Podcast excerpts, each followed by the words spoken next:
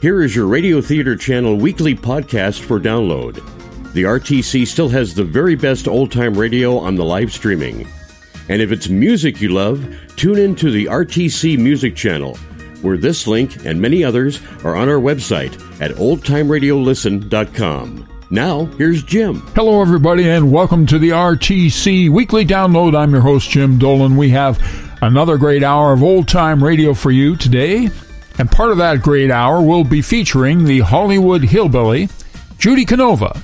And she's going to fiddle around with a saxophone, and I'm sure it'll be amusing. But first, we will be hearing from the 21st Precinct. Now, this is a police procedural program from New York City, and that's what it's based on.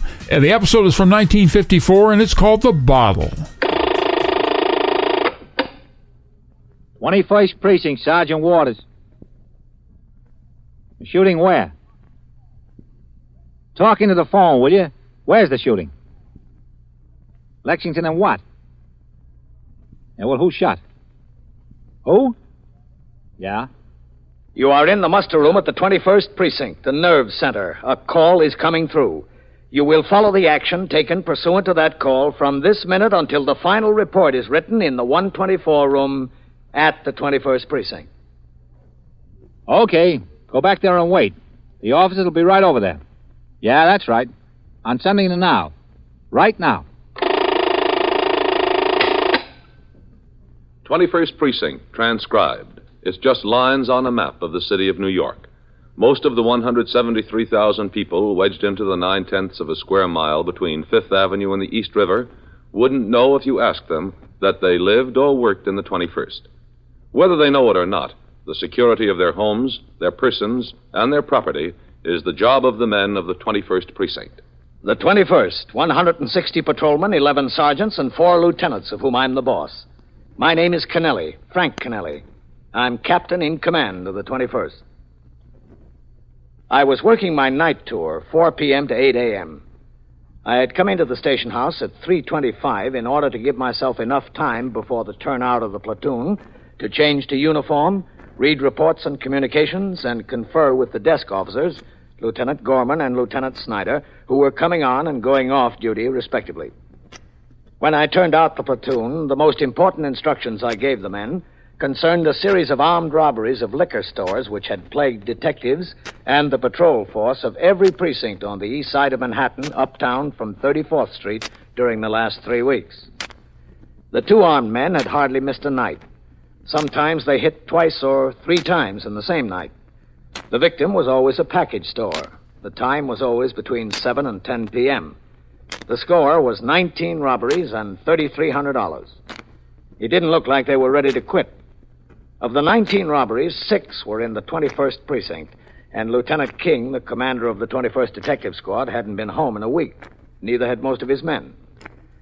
After the 62 men who would patrol the precinct until midnight marched out the front door of the station house to take over their posts, I returned to my office, closed the door, and walked over to my desk to more thoroughly read the reports waiting for my signature.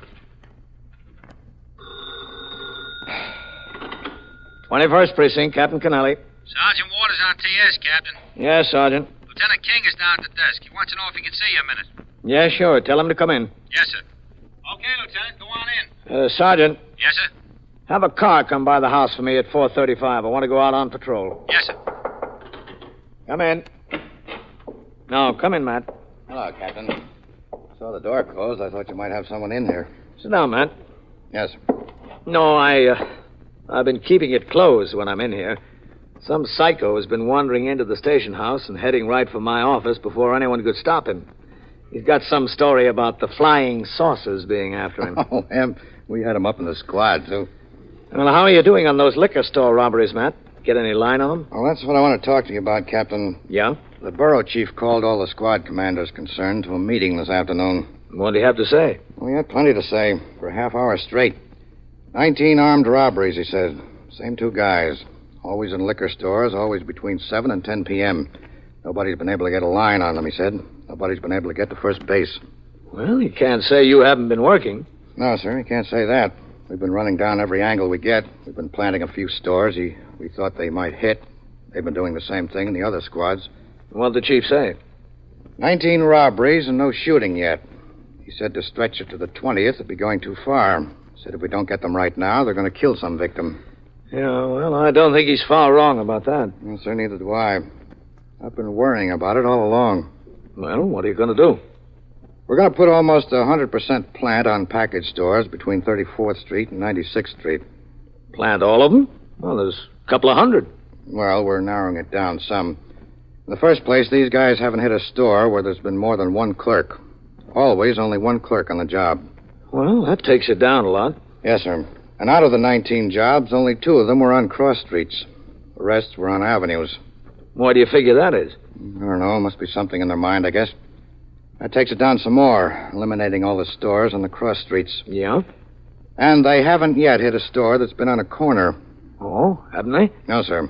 Every one of the 19 has been in the middle of the block, or at least away from the corner. Well, I guess they figure there's more chance for someone to see inside the store if it's on a corner. Yes, sir. That might be it. So we've got it down to within reason. Well, are you going to plant two men in each? Yes, sir. There's been two stick up men in every case, both of them armed. We'll need two to handle them. That'll take a lot of men. Well, uh, everybody from the five squads is working. Yeah? The chief is putting half the men from the Manhattan East Homicide Squad and half the men from the Youth Squad on the job, and the uh, chief of detectives is sending as many men as he can spare. You know, five here, six there, ten there. Yeah? The central office bureaus are giving us about 12 men. We've got a couple each from the safe and loft and narcotics squad. Mm hmm. The chief got hold of every division commander in Manhattan East, and they're giving us about 20 plainclothesmen. And, uh, we're asking the precincts concerned to furnish four or preferably six patrolmen to work in plain clothes. You caught me on a night when I'm kind of short, man. Well, I won't ask you for six, Captain. How about four? All right, uh, I'll get you four men. Each of them will be assigned on a plant with an experienced detective. Yeah, that's the way it should be. When does this go into effect? Tonight, we've got the surveys made. We know the stores we're going to plant. It's all set for tonight. And uh, how long do you expect it to continue? I don't know, Captain. Depends on when we get them. Immediately after conferring with Lieutenant King, I went out into the muster room and around behind the desk to apprise Lieutenant Gorman, the desk officer, of the situation. After considerable discussion, we determined the names of four patrolmen to be assigned to work with the detectives on this case. They were called in off their posts, told to change to civilian clothes, and report to Lieutenant King forthwith. Within an hour, Lieutenant King furnished to Lieutenant Gorman a complete list of 31 package stores in the precinct that would be planted in the hope of catching the stick up men in the act of committing robbery. As patrolmen on post rang in at their stated times, they were informed by the desk officer of the stores on their posts in which detectives would be on duty. Patrolman Fallon, the 124 man, typed up complete lists for the men in sector cars and the sergeants. At 6:45 p.m., Detective William Novak of the 21st Squad and patrolman Paul Vaccaro, who had been assigned to work with him in plain clothes, were on Lexington Avenue walking toward the Fairbridge liquor store which they were under instructions to plant. Uh, plants the worst deal in the book. Yeah, it's better than walking post. Yeah, well, you tell me that three hours from now, and you're a liar. Hey, wait a minute. That's it, isn't it? yeah. Let me talk to the guy, Avocado. Oh, yeah, sure. Okay.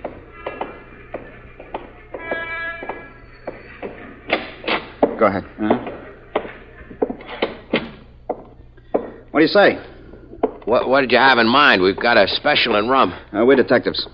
Oh, My name's Novak. This is Vaccaro. Hi. how are you? Healers, Jack Healers. Glad to know you. You know, for a minute I was worried when you came in.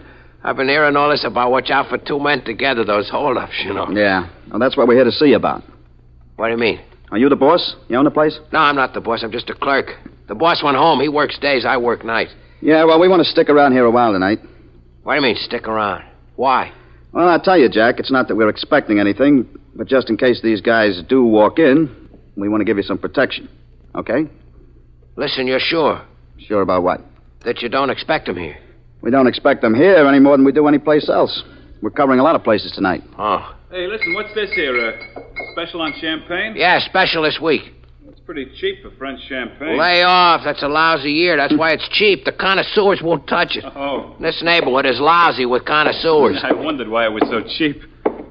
Eh, these guys have held up a lot of package stores, huh? Nineteen. I've been working here eight years. Nobody has ever stuck me up yet, knock on wood. Well, you can never tell when your number's up. So what we'd like to do is stay back there in the stockroom while you just go about your business. Okay? It's all right with me. Let's take a look back there. Yeah, sure. It's not much. Go ahead. After you. Thanks. I'll get the light. It's not much back here. You said it. But if this is where you want to stay, I guess up to you. Well, I'll tell you what we'll do. Uh, we'll move a couple of these cases around so we can sit on them. All right? Yeah. Wait a minute. I'll give you a hand there. Get that one over there, Carol. Okay. Make it a little more comfortable. Yeah. Where do you want it? Yeah, right here. Ah, let's see how this is going to be. Shut that door about halfway, Vaccaro. Okay. Now turn out the light, huh? All right. Yeah. Yeah, this is going to be all right. We can sit back here and see everything that goes on out in the store with a bird's eye view. You want the light on now? Yeah, for a minute.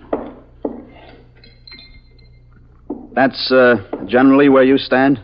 At the counter, isn't it? That's where all the customers come into you? Yeah, that's right. Right there. Good. And where, where can we put our coats? I don't think I've got any more hangers back there. Oh, never mind. We'll just throw them over the cases. All right, if you want to. Okay, Vaccaro, take your coat off. Yeah, okay. Now, before we get settled down, let's go out in front again a minute. All right. You don't think they'll come, but just in case they do, what happens? Well, that's what I was going to tell you. Now, one of these guys always comes up to the counter. The other one stands near the door. Yeah. We can see both the counter and the door from back there, so we can see both of them. Here comes a customer. Okay. Good evening, madam. Good evening. I'd like a fifth of scotch, please. Do you have any particular kind in mind? Well, I. This is very nice. Selkirk and Peebles. Selkirk and Peebles. A very fine brand of Scotch whiskey. well, I'll, I'll have to admit I never heard of it. Hey, lo- Uh, look at that label. Selkirk and Peebles, established in 1778. Must be good if they stayed in business that long. Must be. But don't you think I ought Lady, to. I'll, I'll, I'll sell you anything you want, but you take my word for it. You take this Selkirk and Peebles, and you'll be back for more. Let me put it to this gentleman here. Now, what do you think of S&P? I'll tell you the truth, I'm not a scotch drinker. I don't know one scotch from the other. Well, my husband is, and he does. Then you take this bottle of Selkirk and Peebles home to your husband. And if he's not satisfied with it, I'll miss my guess. Well. You'll be back for more. All right. What did you say, two fifths? One. Just one, please. Here you are. Out of ten dollars. Yeah, sixty, seventy-five, six, seven, eight, nine, and one is ten. Thank you very much. Call again, ma'am, Good night. and you'll be back for more. I hope so. Selkirk and Peebles, huh? The boss says push it, so I push it. The salesman sold him, so I got to sell the customers. Mm-hmm. It's good. It's as good as any of 'em. Never even heard of it. I got news for you. Neither did I. Well, let's get set here. Now I'll tell you. And you just go about your business the way you would normally. Now, forget we're even back there. All right. We'll see everything that goes on out here, and if these two guys come in, don't try to signal us. Don't try to attract our attention. Don't look to the back. Just do what they tell you. Get your hands up in the air, open the cash register, do whatever they tell you. All right. And when we yell at them, they won't pay any more attention to you. They turn around toward us. You hit the floor and stay there. All right? Okay. now you got me a little shaky. Now, don't be shaky, Jack. Let me ask you a question. If they come in here, are you better off alone, or are you better off with us and back? You sold me. Come on, Vaccaro. Right with you. Just a normal operation, okay? Okay. Get the light, Vaccaro. All right. Now, Ah, settle down. You got a long wait. Yeah.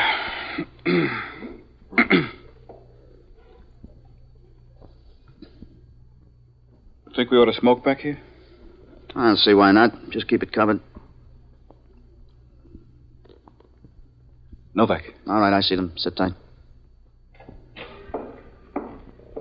Two of them. And they fit. Good evening, gentlemen. What do you got in a bottle of rye? Uh, Yeah, here's a real nice one. Okay, I'll take it. Mm-hmm. Uh, anything else? No, that'll be all. How much? That'll be four dollars and five cents. Easy. Yeah, yeah, sure. Thank you, gentlemen. Call again. Yeah. All right.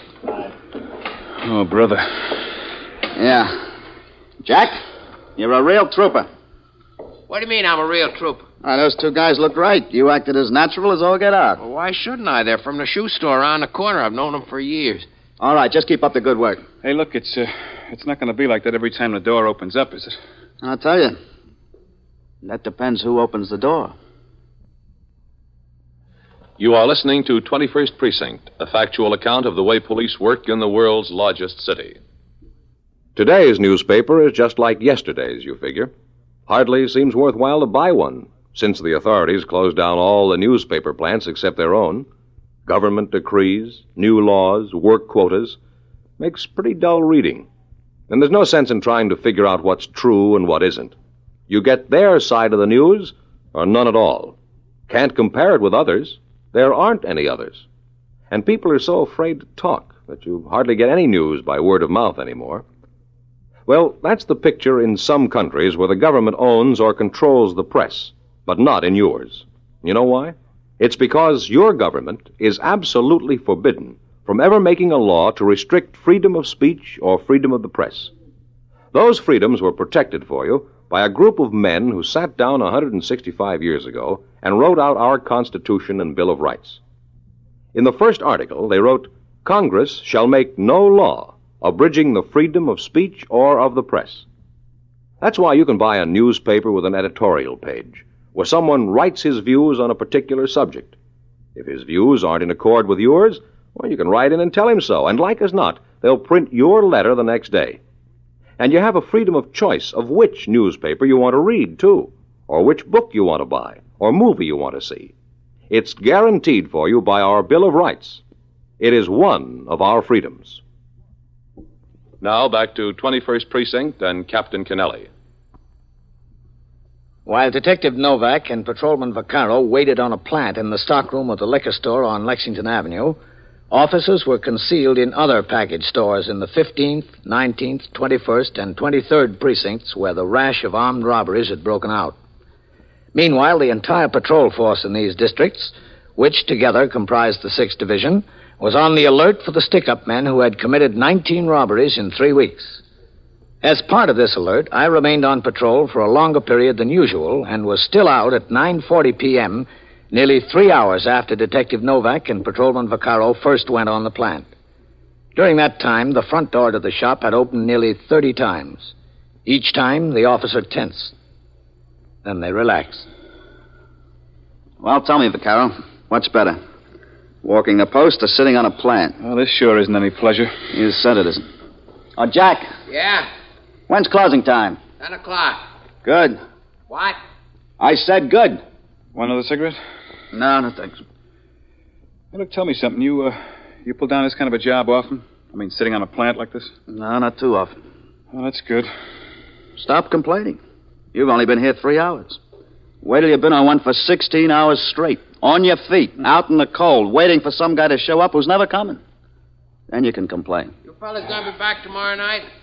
We don't know yet. Well, you make nice company. Thank you. Oh, my aching back. Stand up a while. I tried that. Nothing helps. Hold it. Customers. Evening, gentlemen. They don't fit. Quiet. What'll it be, gentlemen? What you got in the rye? Rye whiskey? Well, we've got those over here. Never mind that. Just put those hands on the Take it easy. All right. Hold it now. Hold it. Now, just be a good boy. We both got the difference here, and you could get your head blown Now, off. take it easy. Come on, let's get the door. Easy. Hold it a second. Wait till I kick the door open. Yeah, sure. Come on, move out of the way. All right. Set. Yeah. Looks pretty good, eh? Now. Police officers! Cut! Get him! Get him up! Shoot! Duck! Watch it! Get him! Get away from me! You got him! Hold up there! Hold up! All right. All right. Now get the hands up. All right, get him up high. Drop that. Vaccaro, take a look at one that's down. Yeah, all right. All right, now you. Kick the gun over here. Go on, kick it. All right. this one's dead. Caught one right between the eyes. Jack, you all right? Yeah. Where are you? On the floor. All right, you can get up now.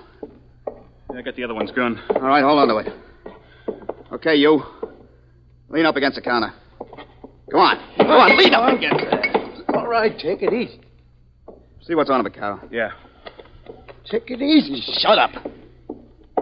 Boy, what a mess. You better get him over there out of the way, Jack. Oh. Ah. Over here, all right? That's fine. Yeah. Money's in his top coat pocket. Yeah, I got it. All right, hold on to it. Hey, here's a cop on the beat. Uh, what's going on there? What do you got? Uh, the liquor store bandits. We're okay. Post yourself out front. Keep the people out. Okay. All right. Let's get the cuffs on them. All right, put your hands behind you. How am I going to lean? Lean with your head. Get your hands behind you.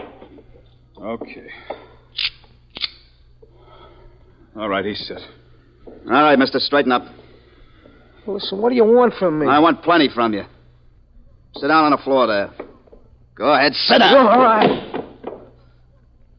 Keep your eye on him. I'll ring in. Yeah, all right. Gonna use the phone, Jack. Help yourself. Boy, that was close. Pretty close. So it was. Hello, CB. Detective Novak, 21st Squad. Send an ambulance to 3302 Lexington Avenue. Yeah, 3302. We were sitting on a plant at a liquor store. Two men attempted to commit an armed robbery. One shot, we're holding the other. No, no, I think he's dead. Yeah, all right. Will you connect me with 21st? Yeah, thanks. How many shots were fired around here anyway? I didn't have time to count them, Jack.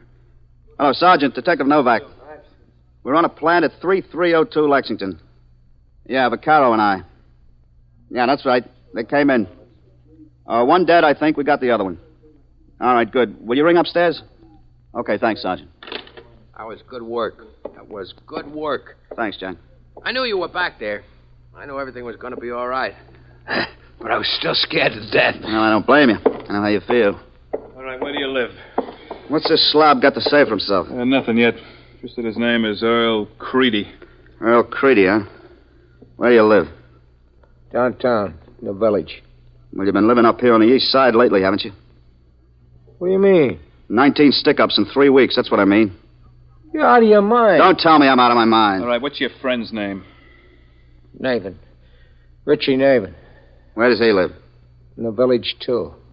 How old are you? 24. How old is he? Don't know. Same age, I guess, I never asked him. You been in trouble before? Yeah, I've been in trouble before. How many times you arrested? I don't know, four, five, six, something like that. You ever do any big time? Yeah, I did some big time. What for? Grand larceny. How much did you do? 27 months. I got news for you, mister. You're going to do some more. Yeah. Guess I am. Well, listen. Is he dead? Yeah, it looks that way. It's too bad. He was a nice guy. Yeah. A sweetheart. Listen, Mr. Novak, I better call my boss, don't you think? Now, wait a while. I'd like to keep this phone open. Well, he's entitled to know. Well, it won't hurt him if he knows five minutes later. Got some of the money out of the cash register. One put in his pocket. No, no, no. We got it. Started stuffing in his pocket. I don't even know how much was in there altogether until I totaled it up. I gotta let my boss know how much how, how much it was. Well, whatever it is, you'll get it back. It wasn't much. It was enough. You better go stand over there, Jack. Brother, what a mess around here. Who is it, Avocaro? Yeah, Sergeant Vaccaro and Novak. Wow. Looks like you hit the jackpot. Yeah, I guess we did, Sergeant. This is a lucky one, huh? Yeah, lucky. I'm the luckiest man in the world. You sure are. Sure the other one's dead? Yeah, you got one right between the eyes. Well, 20 was your magic number, huh, mister? What do you mean, 20? You guys sure get dumb in a hurry, don't you? What happened? Well, we got on a plant here at 645. We sat in back there. These two guys walked in about 930. We didn't think too much of them at first. No, sir, we didn't. They're not very close to the description. What description? You just sit there and keep your mouth shut. But we kept our eyes on them anyway. They asked for a bottle of rye and they walked over to the counter. And that one there stayed by the door, and this one talked to the clerk. This one pulled a gun out and started threatening around. We got set and came out after them. We told them we were cops. They turned on us. This is how it wound up. I don't see how it could have wound up any other way. You guys just pressed your luck too much. Did the call come over ambulance responding, Sergeant? Yeah, Vaquero. There's an ambulance on the way. Well, let's go over and take a look at the other one. Well, what does he mean, press my luck?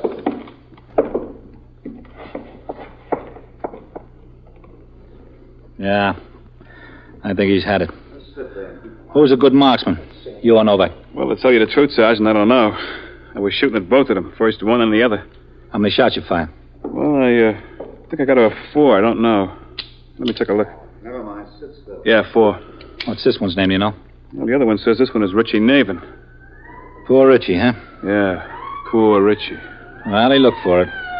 And he got it. Well, let's talk to the clerk. That's the truth. It's the honest to goodness truth. You wouldn't know the truth if it had a neon sign on it. Hello, Jack. Oh, hi, Sergeant. Well, you hit the jackpot tonight. I guess I did. And I want to quit while I'm ahead. Well, there's a captain. Hello, Captain. Good work, Vaccaro. Thanks, Captain. Well, this ends a lot of trouble for us. Yes, I know. They gave you a rough time, huh? Well, we weren't sure at first that it was them. They weren't too close to the descriptions we had. I know it was them. I was looking at their guns. Well, I want to see what that one has to say for himself. Don't forget you fellas have your top coats and back there. Don't worry, we won't. Hello, Novak. Captain, this is the sorriest thief you ever met. He gets hooked hot on the job, his partner gets killed, and he's still got nerve enough to insist that this is the first deal he's been in on. What's your name? How many times do I have to say it? Now, look, mister, you better get straightened out and get straightened out fast. Now, tell the captain your name. It's Creedy, Earl Creedy. You and your partner been pretty busy boys, haven't you? Just met him today. Look, what do you want from me? Sure, you just met him today. And you dreamt about those 19 other stick ups. I don't know anything about any other 19 stick ups. He hasn't given us a hard enough time already. He wants to make it harder. Where'd you meet him? I told you you wouldn't believe me anyway, so what's the use of telling you? Uh, you tell me and let me make up my own mind. Where'd you meet him? In a bar down in a village. What bar was that? I don't know, some some bar on Seventh Avenue. When? Today, this afternoon. And you got to be such good friends that you just decided to go out together and stick up a liquor store, hmm? Well, that's not exactly the way we decided, but it'll do. Now, why don't you tell us the truth? I am telling you the truth. What have I got to hold back? Who do you think you're fooling? Not us. I'm not trying to fool anybody. You're past that stage. Hello, Captain. Oh, Matt. Good work, Novak. Thank you, Lieutenant. And this is Earl Creedy. The other one's Richard Navin. Earl doesn't believe in telling the truth. He says this is the first liquor store he ever heisted. He says he had nothing to do with those 19 others. He's right. He didn't. He didn't? Got yourself a good pair of heisters, Novak. But the ones we're looking for just hit down the 15th precinct. Not five minutes ago. No kidding. You see, I told you. Did they hit a store that was planted, Matt? No, they got away clean, Captain. Number 20. I get dropped on number one. And they hit number 20. Some luck I got. Well, you're better off than they are, Earl. You're through. They're still shopping around for what your friend got.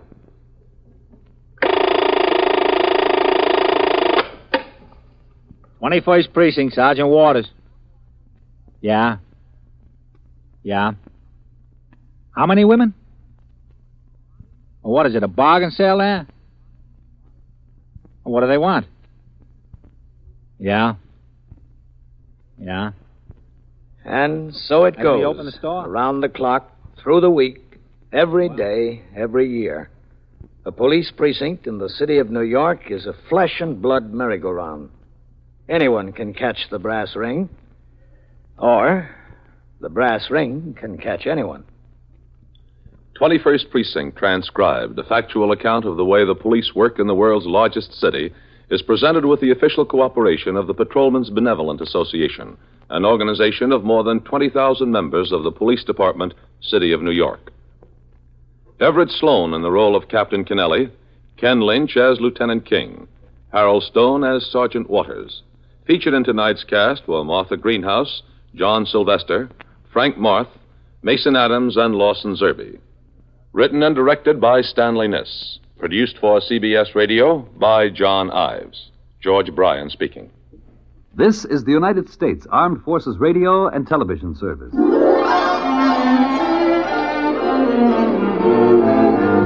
And this is as appropriate a place as any to mention that the Armed Forces Radio and Television Service, or the Armed Forces Radio Service as it was known in the early days, is responsible for saving a lot of the radio that we have today, and we really owe them a debt of gratitude. I know they were doing it for the soldiers at the time. The recordings, however, have survived, and thanks to them, we have a lot of radio to listen to. So, thank you, Armed Forces Radio and Television Service. Well, as mentioned before, it's time for that Killbilly from Hollywood, Judy Canova, and she's fiddling around with a saxophone in a program called Judy and the Saxophone from 1945. From Hollywood, the Judy Canova Show, brought to you each week by the Colgate Palmolive Tea Company, makers of Palmolive soap and Colgate tooth powder.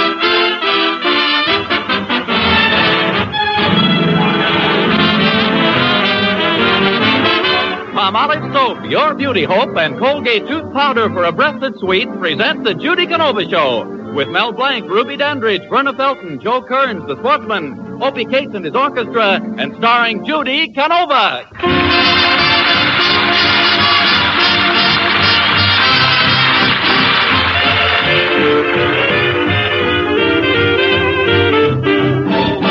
If it ain't bills, it's tax. If it ain't waves, it's wax. If it ain't skirts, it's flax. Gotta be this or that. If it ain't steer, it's stogie. If it ain't pipe, it's stogie. If it ain't baby, it's bogey. Gotta be this or that. Who can it be? If it ain't me, I know it's not your brother. Can't you see it's gotta be just one way or the other? Tell me what I must know. If you don't like, I'll go. If it ain't yes, it's no. Gotta be this or that. Now listen here, Max. I'm really in demand. Men asking for my hand. So you just understand it's gotta be this or that. I ain't gonna sit and wait. Even I had a date in 1928, so it's gotta be this or that. Why, I met one soldier from the South Pacific. He was huge, kind of tall and lanky. And he said I reminded him of lovely native girls he'd seen in. Hey, what is it you, Tom? So just make up your mind. Cause if you don't, you'll find I ain't the patient kind. And you're liable to come in contact with a baseball bat. So it's gotta be this or that.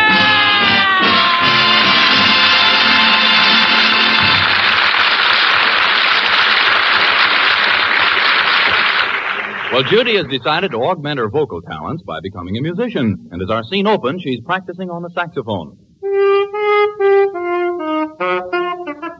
Geranium, oh, geranium, geranium! Yes, Miss Judy? Come over here. Take those earmuffs off. I'm coming, honey. How can you hear with those earmuffs on? I can't. Hey, what do you think of my playing? Doesn't my music send you? Oh, yes, and it sends me all right, but that ain't the way I like to travel. Well, I learned a new number. Listen to this. Okay. Sorry, Miss Judy, what number was that? Song of India by Rimsky-Korsakov. Rimsky-Korsakov? Well, that sounded flat. Well, sure it's flat. Korsakov is driving in on the Rimsky. Oh. Hey, Miss Judy, you got your mouth stuck in that saxophone. Here, I'll help you.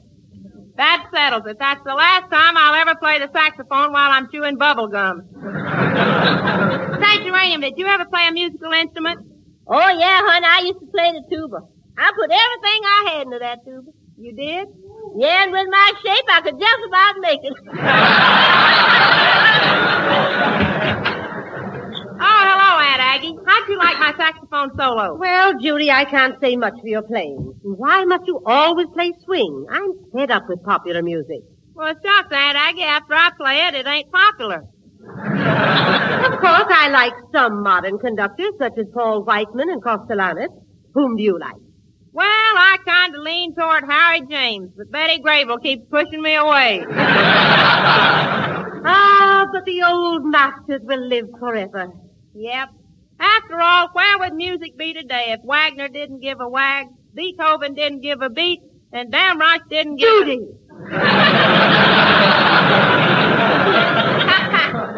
you thought I was going to cuss and say darn, didn't you? well, this ain't getting my practicing done.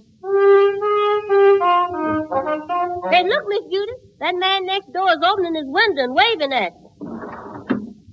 Oh, hello there, Mr. Maxwell.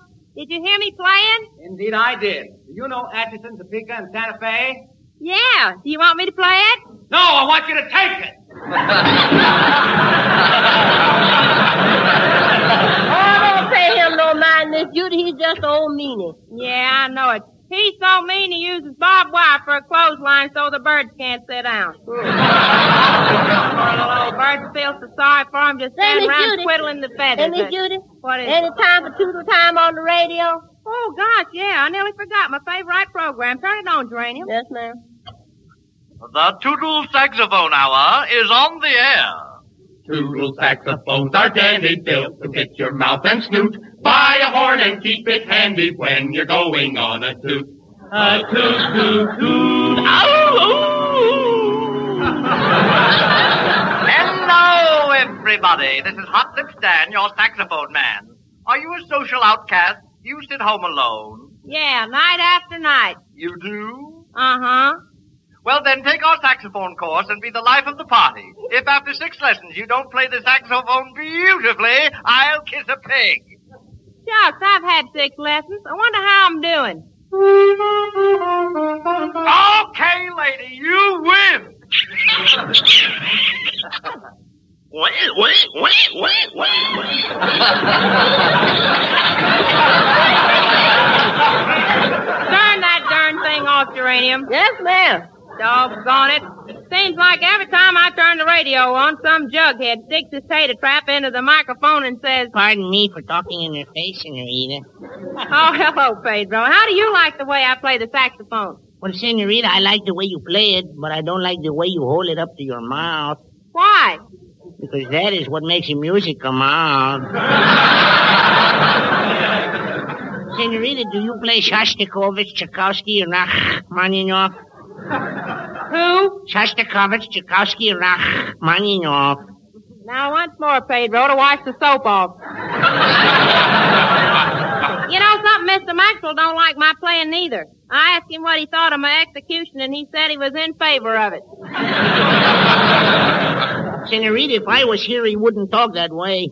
I fought in the Golden Gloves. In the Golden Gloves, how'd you come out? Feet first. I was in the heavyweight division of the Golden Gloves.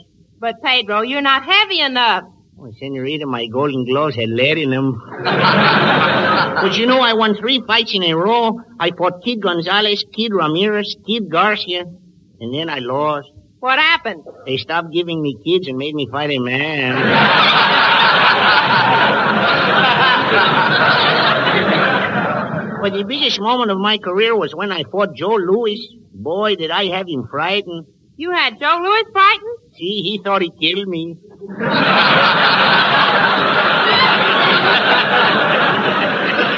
well, Senorita, I will go now. Buenas tardes. And a hot toddy to you too, Pedro.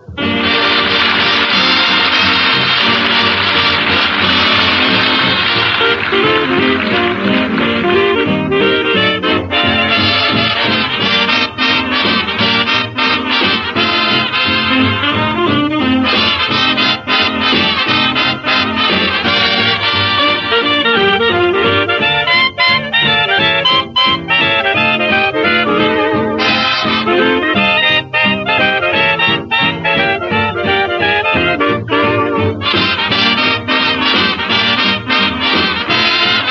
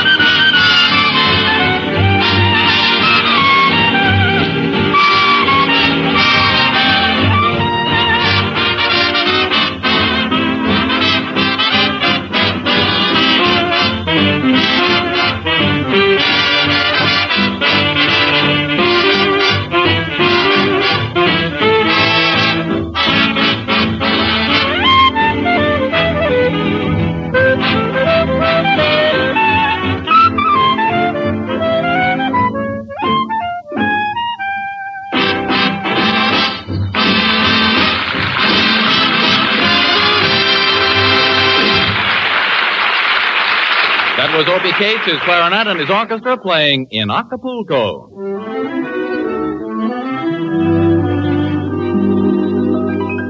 Use Colgate tooth powder, keep smiling just right. Use it each morning and use it each night. Don't take a chance with your romance. Use Colgate tooth powder. Remember this message from Colgate Tooth Powder. When the one you've a crush on gives you the brush off, quickly ask yourself, could I have a little breath of trouble? For that breath of trouble, I mean unpleasing breath, has cooled many a romance. Yes, it's happened to thousands without their knowing. So don't you run the risk. Follow the Colgate Tooth Powder routine. Brush your teeth night and morning and before every date with Colgate Tooth Powder. For Colgate tooth powder cleans your breath as it cleans your teeth. Because scientific tests have definitely proved that in seven cases out of ten, Colgate tooth powder instantly stops unpleasing breath that originates in the mouth. What's more, no dentifrice at any price cleans your teeth more quickly and thoroughly than Colgate tooth powder. Remember to buy it first thing. Remember the name, Colgate tooth powder, with the accent on powder. Don't take a chance with your romance. Use Colgate tooth powder. Miss Judy, there's a note from Mr. Maxwell and man next door. Let's see what it says. Oh, it says he's coming over to tighten the part of my saxophone so I can't play so loud. Yeah, well, what part you going to tighten? The strap around my neck. but I'll show him. I'm going to be a great musician. Yeah, honey. Maybe someday you'll even play at Carnegie Hall or the Metropolitan. Pardon me, Miss Canova. Yes, mister? I heard you playing the saxophone, and I've come to sign you up. Oh, are you from the Metropolitan? No, I'm from Prudential.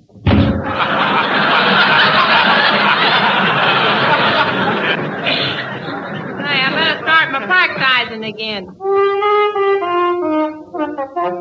Oh, gee, that wasn't very good. I better run over it again. Put it out in the street and we'll all run over it. Uranium, I told you we're going to have trouble with that man. And you read, I don't like our neighbor, Mr. Maxwell. Pedro, if you don't like him, why were you playing marbles with his kid? Well, we wasn't playing marbles. I had a fight with Mr. Maxwell, and his kids was helping me pick up my teeth. Well, how did the fight start? Mr. Maxwell dropped a bunch of leaves on my head. Oh, now, Pedro, how could a bunch of leaves hurt you? It was the leaves out of his dining room table. Then Miss Judy, if Mr. Maxwell ever saw my boyfriend Pomeroy, he wouldn't bother. That's right, Uranium. Pomeroy is big, isn't he? Oh, yes, and he's the original Mr. Five by Five. Well, Pomeroy is the only man in the army who has to fall out in a column of threes. oh, that's doorbell. I'll answer. Who is it, Geranium? That Mrs. Frost, the town of Bonfort is here to see Miss Judy. Well, show him in. Howdy, Count. Ah, Judy! I get you as fast as I could. My heart zoomed into the sky, my brain began to spin, and I flew to you on the wings of love. Shucks, Count, you better straighten up and fly right here. I heard about your troubles from your Aunt Agatha. Ah, what a stew. You are in. what is the trouble with your neighbor? well, it started like this, Count. What do you think of it, Count? Oh, it is very good, Jerry, but uh, I think you have a little too much fortissimo in your moderato. Shucks, it's just this tight dress I'm wearing. Listen to this, Count. Ah, ma petite. Oh, little pigeon. Ah, chérie. Ah, shut up! Chérie, that man is a cowardly cad. I will fight him a duel. Had a boy, Count. Fight him a duel at 20 paces and you choose the weapon. Oh, no. I will let him choose the weapons. I will choose the number of paces. Yeah, I can just see the headlines now. Man in California fights duel with Count in South America. Oh, ma petite, that is not true. I would gladly face death for you. Then go over and face that man. But Chérie, that man is not dead. oh, Chérie, that man has insulted you, and this I cannot stand. I simply cannot stand. What are you gonna do? I'm going to lie down. Miss Miss Judy. What is it, Uranium? Oh, it's that Mr. Maxwell. He's done ruined our vegetables. Ruined our vegetables? How? Well, he has a clay pigeon that he crossed with a mud hen, and is laying bricks all Oh, over our victory garden. That settles it. Julie, I can't stand any more of this. We're going to sell this house. I'm going to call Mr. Goff, my real estate broker, right now. Well, that's okay with me, Aunt Aggie. I'll write an ad for the newspaper, too. Let me see now. 18 room house with four square bathtubs. Judy. Will mentioning square bathtubs help sell the house? Why, sure, that'll appeal to people. When you take a bath in a square bathtub, you can't leave a ring. Baby Judy, if we get a new house, I hope we don't get one with those modern gadgets.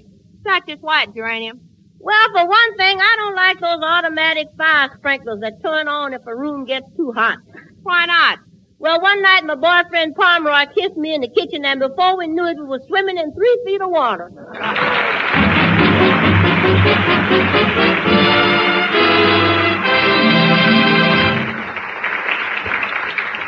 Hey, wait a minute. Has anybody seen Judy? Yeah, we saw her. She was in a little jukebox joint. Beside the record machine stood Judy Canova, so mad she was seeing red. She banged on the counter till the owner came over, and this is what Judy said. I come here from far up the mountain. Sweet pretty music to hear.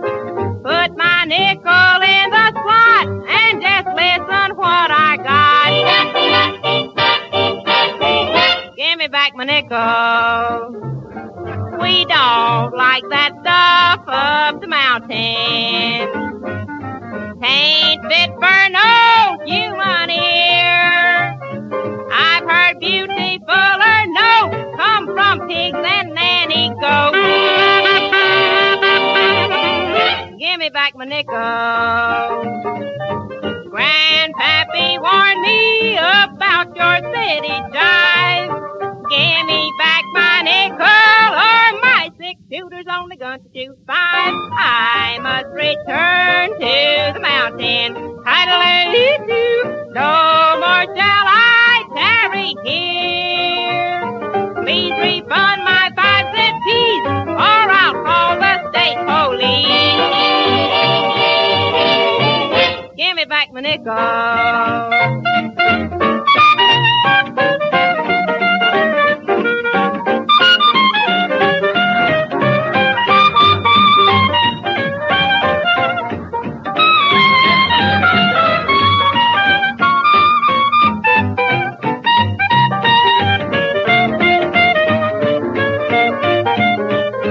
Tain't cause I'm stingy or cause I ain't a sport. But I'll get back my nickel if I have to take it to the Supreme Court. I must return to the mountain. I do No more shall I tarry here. Anyone that likes that jazz should be sent to Alcatraz. Give me back my nickel!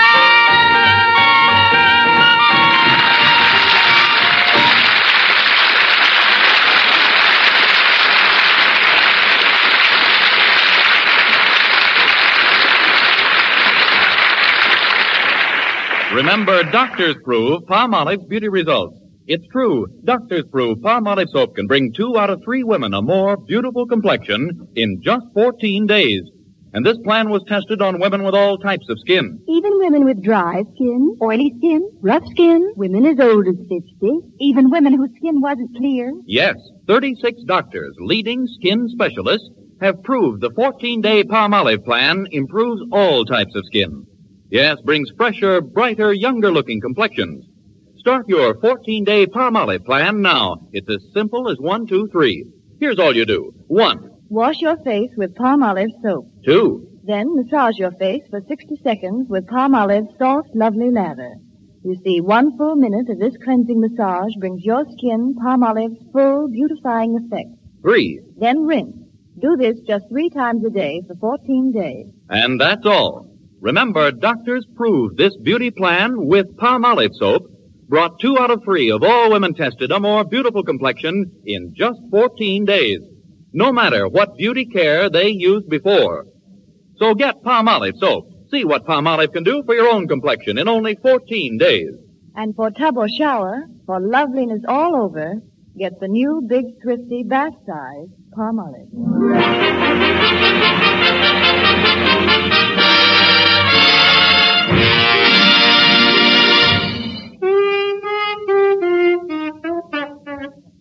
Well, Aunt Aggie, do you think my saxophone playing is improved? Well, frankly, Judy, the timbre of your vibrato proves your embouchure is bad. You haven't enough allegro in your pizzicato, and uh, you don't sustain your crescendo. Now, what does that mean in plain American? In plain American, Judy, you ain't got no schmaltz. You mean to tell me that I'm a square? Well, uh, let's say you're a little on the icky side. Oh, shucks. Now, let's be fair about this thing, Aunt Aggie. You ain't no Bobby Soxer yourself. Well, I may never have swooned at Frankie Sinatra, but uh, there have been times when I've felt a little faint. Say, Geranium, do you like Frankie Sinatra singing? Oh, yes, honey. Mr. Sinatra's singing really sends me. Sinatra sends you? Oh, yes, ma'am. He may have to make two trips, but he sends me.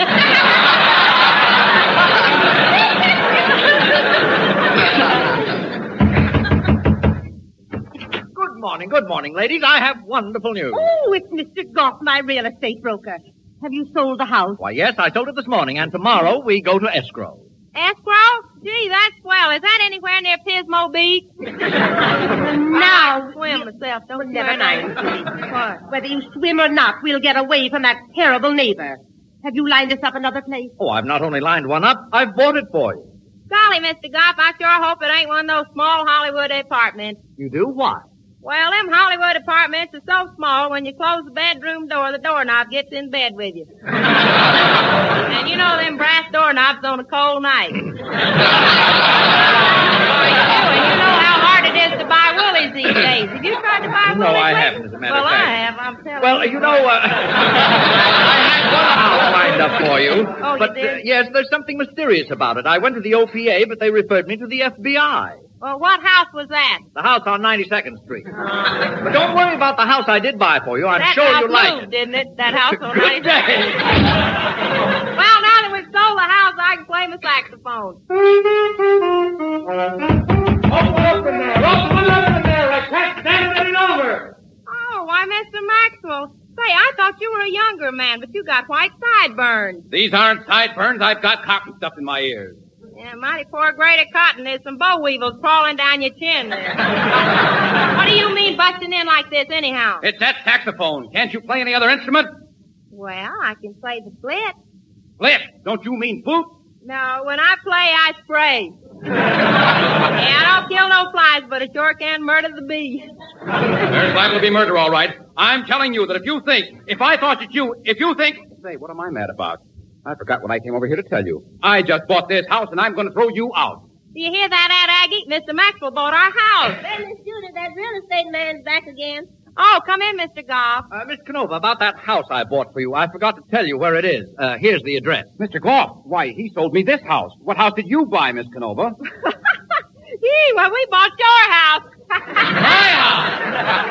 hey, now we're right back where we started. What are we going to do about it? Well, I don't know what you're going to do about it, but I got to get back to my practicing. Oh, not that. Not that. Not that.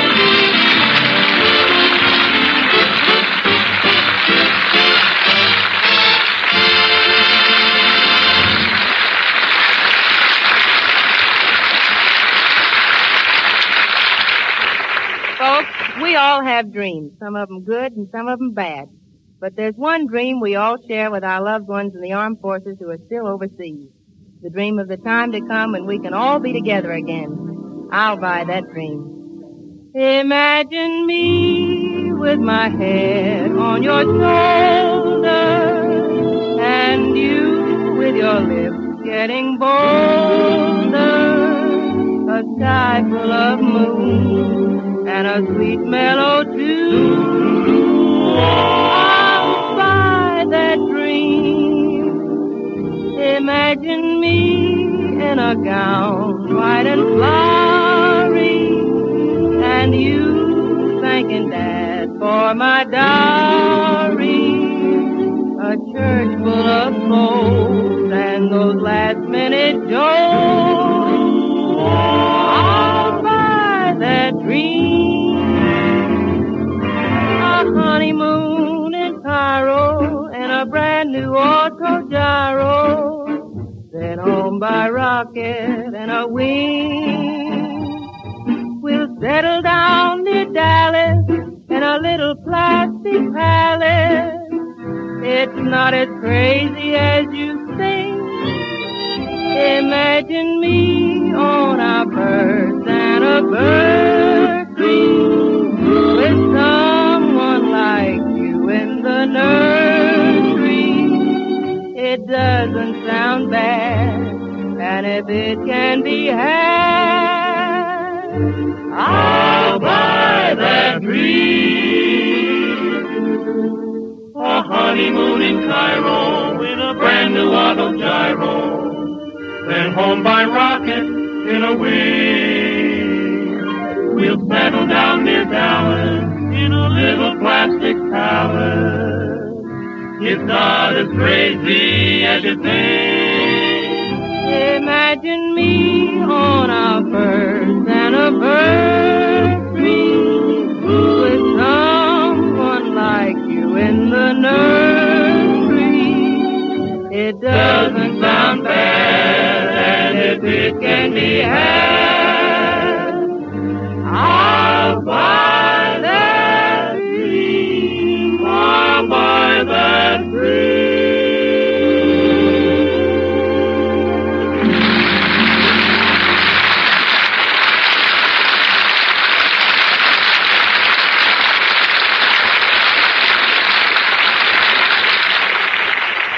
This is Vern Smith asking you to follow the 14 day palm olive plan for a lovelier complexion.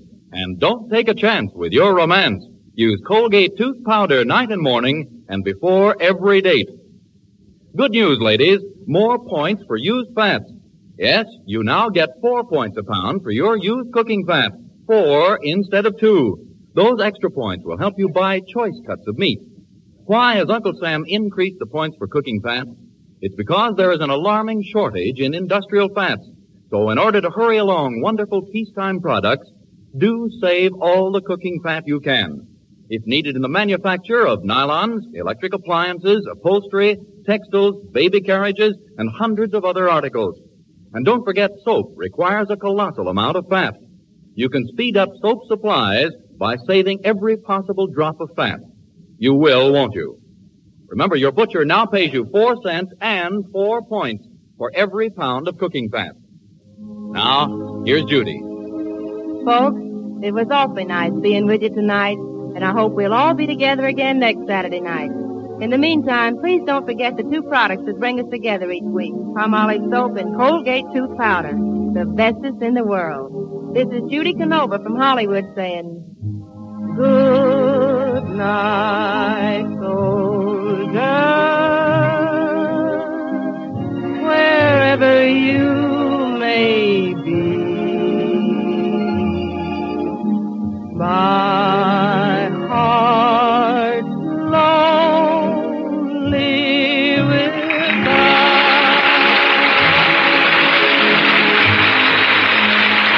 The Judy Canova Show is written by Fred Fox and Henry Hoople. This is the National Broadcasting Company.